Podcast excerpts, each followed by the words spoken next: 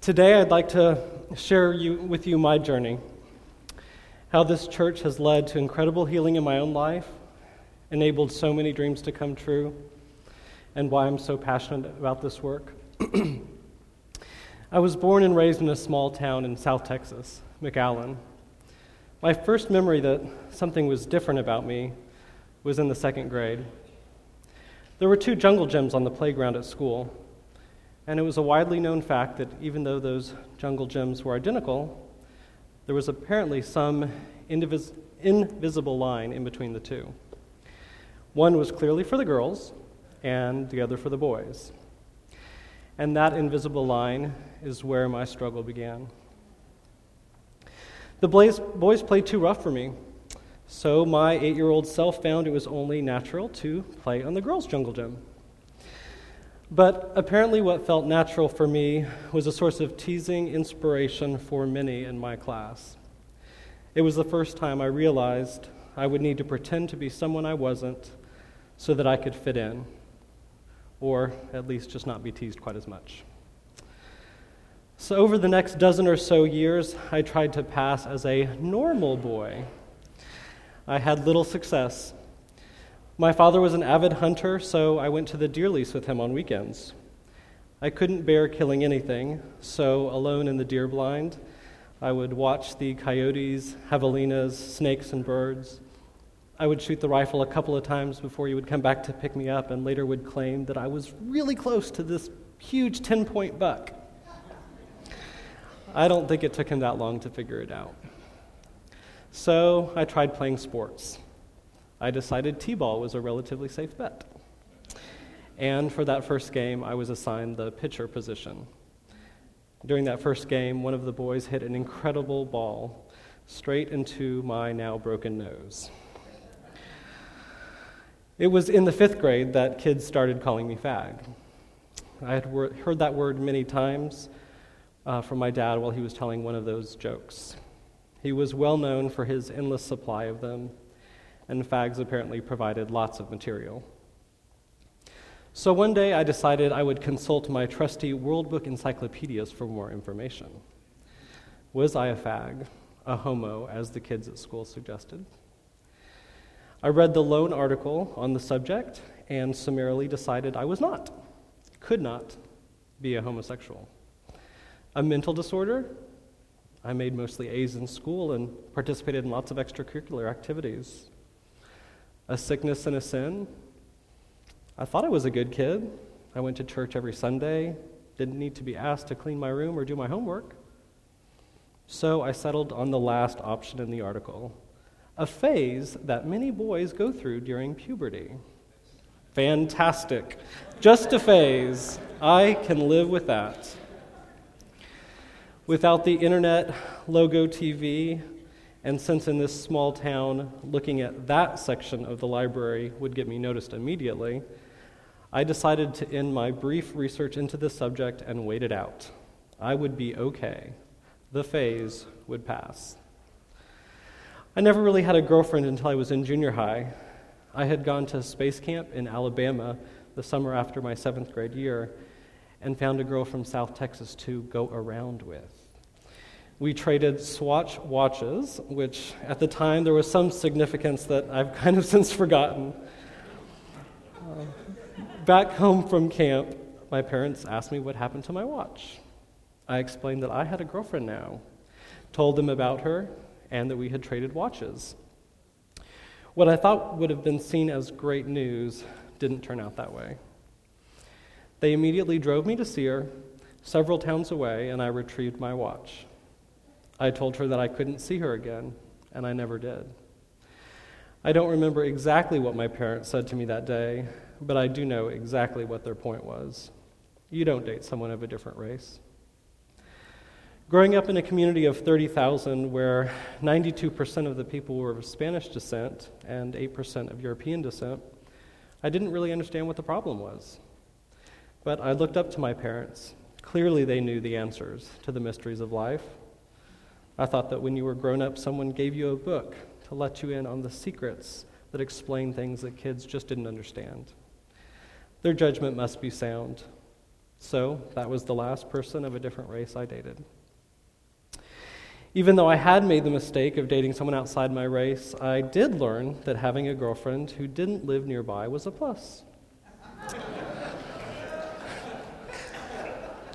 I didn't have to do anything other than write letters every now and then, and it would add to my anti fag arsenal when I could factually quip, uh, I have a girlfriend. And so it was during scholastic competitions in other cities and states that I would find my next several Caucasian girlfriends. It was during a competition my senior year in Washington, D.C., that I would meet the girl whose hand I would later ask for in marriage. She was beautiful, smart, funny, and we became quick friends. One semester after I moved to Colorado for college, she moved in with me. We were together for five years. It was during these years in my early 20s that my hopes and my prayers died. The gay phase, the one that I had been insured by that encyclopedia would pass, had not. God had not answered my prayers, and though I had never been intimate with another guy, these thoughts would not go away. But everything that I had read about and heard of about being gay didn't sound like the life I was hoping to have. The articles, news articles, seemed to show misery, promis- promiscuity, and AIDS. I wanted a relationship, a marriage, children, love. So, after living with her for four years, I asked her to marry me. I clearly remember thinking, right before asking her, that my unhappiness with living a life of lies was worth sacrificing for the happiness of her, my family, and all of my friends. Maybe I would never be fulfilled, but at least I would be married to my best friend, have children, and be loved. And even though I was committed to making that relationship work, depression soon took over. Within a year, she had ended that relationship something I never had the courage to do. It actually came as a huge relief. I felt that now, at 23 years old, I could try to figure out who I really was. A year later, I met my incredible partner of 10 years now, Darren, online. Darren had come out at age 18, and his Baptist parents were still struggling to accept the fact that they had a gay son. A few months after we began dating, Darren moved in with me, and shortly after that, I came out to my mother by way of a seven page letter. My mom called after receiving the letter and tearfully told me that me being gay didn't change how she felt about me. I was enormously relieved. She did ask me, though, not to tell anyone else. Um, not wanting to lose her love, I reluctantly agreed. I broke contact with almost all of my extended family members and even my friends who had families still living in McAllen.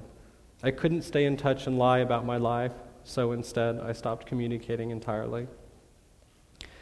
After several months, I couldn't continue the deception with my immediate family, so I mailed the same letter to my father.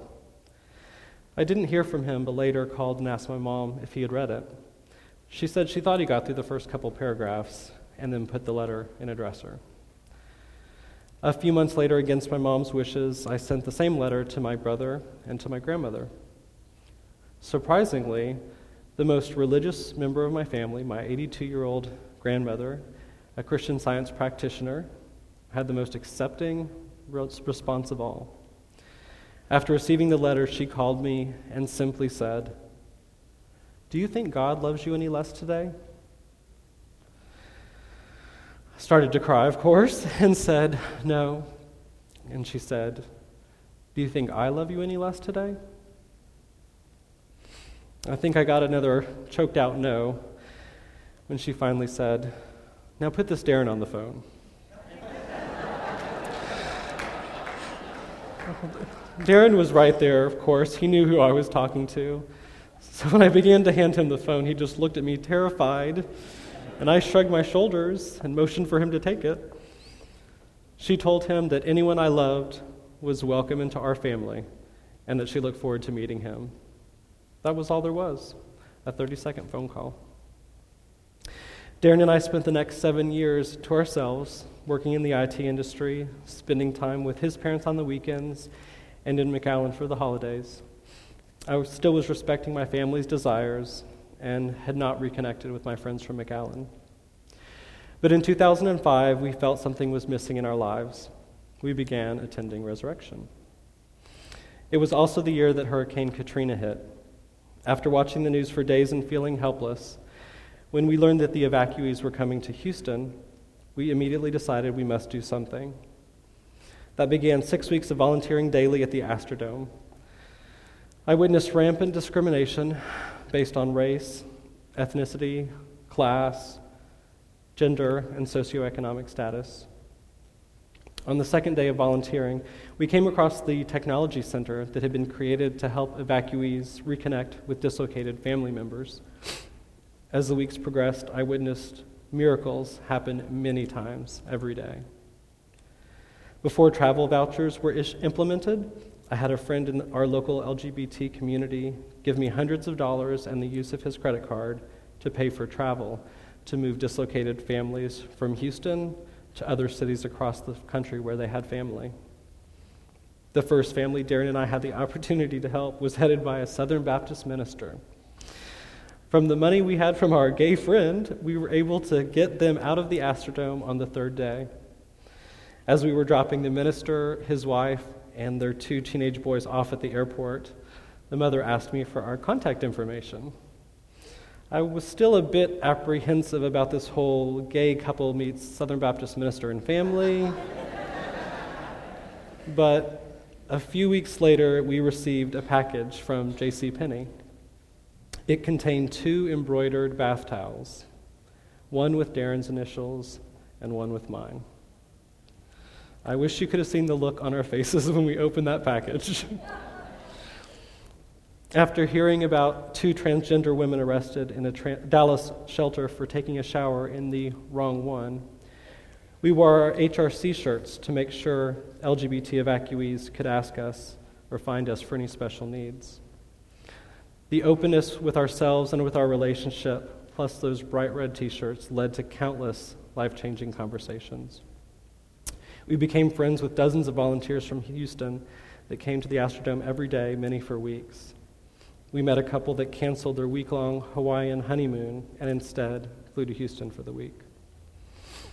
One day, a few weeks into it, I looked around at the group of dedicated volunteers that I had been getting to know and realized that more than half of those regular volunteers were LGBT. I considered how the natural disaster in New Orleans, followed by what was what many saw as a discriminatory rescue effort by the government, may have contributing, contributed to the overwhelming response by our community to help those who appeared to be experiencing the effects of discrimination in their most desperate times. In the weeks that followed at the Astrodome, I saw the most horrific situations I've ever witnessed. Yet I've also saw the most beautiful. It transformed my faith profoundly. It was the first time in my life that I could literally see the hand of God touching thousands of lives simultaneously. All of our lives were intertwined. Back at Resurrection, my faith continued to be transformed. I learned a side of Christianity that I hadn't known before, one that is inclusive and committed to equality and justice. Because of a National Coming Out Day event at Resurrection, I learned about PFLAG and was able to get my mom to call their helpline. That call changed her life, and she is now open with family and friends about having a gay son. In fact, the next time after that call that we went down to McAllen for a visit, my mom introduced Darren and I to everyone as partners. The most embarrassing moment, I think, came when we were at the grocery store checking out, and she introduced us to the clerk who she didn't know. but it was then that I decided I would begin to reconnect with old friends I hadn't spoken to within years. The first one was my next door neighbor. He was three years older than I was, and both our families had lived in the same homes, adjacent to each other, since we were born. We had been best of friends, and of all the people I had disconnected with, I missed him the most. I decided to write a very long email containing everything that had happened over the last seven years, including coming out and my relationship with Darren. So, God seems to have a really hilarious uh, sense of humor in my life, certainly. I, I'm sure that many of you know what I'm talking about. And I included a photo along with that email. The photo was of Darren and I in Mykonos, Greece, at a restaurant and bar that overlooks a very popular gay nude beach. The reply email that I received from my friend also included a photo of him at the same place six months earlier. Yeah, he was gay too. And as funny and ironic as it is, it is still something that pains me tremendously. Here we were next door neighbors, best of friends from birth to age 18. He didn't come out until his early 30s. I knew how much I struggled with my sexuality and can only imagine that he did at least as much. It still hurts me when I consider that we were right there for each other all those years, but we were both struggling alone. Though I knew it before, it was crystal clear to me at that point that I knew the silence must end. I wouldn't be silent any longer. I would live my life honestly and openly. Another dream that this denomination has enabled me to fulfill is marriage. Because of Troy Perry's commitment to marriage equality, and with the support of my resurrection family, I am now legally married. Darren and I got married in California the first day it was legal, June 17th, 2008. We were blessed to have Reverend Kristen officiate over the ceremony along with her partner Tate. After the ceremony was over and after the TV cameras and photographers from the Chronicle had gone, Park Ranger Rick, who was in charge of PR for the California park system, came out to us. His partner is also named Darren. As we were leaving the park, so many folks came up to us and congratulated us. It was incredible, an absolute dream come true, and a day that I had not expected to see in my lifetime. We headed to the gift shop, and one of the clerks announced to the whole store, We have newlyweds in the store. So you can only imagine how red I was. that clerk told us that she had a gay son and that she was a PFLAG mom. She said she was hopeful that one day her son would find that special man to marry. After she came out to us, one of her coworkers that was stocking the shelves heard that and said that his sister had just gotten married. Because of the new law, now the pressure was on him. She said, Oh, I didn't know you were gay. at that time, at that moment, a, a teenage coworker who was staffing the register overheard our conversation and came out as well. Apparently, it was come out, come out wherever you are day.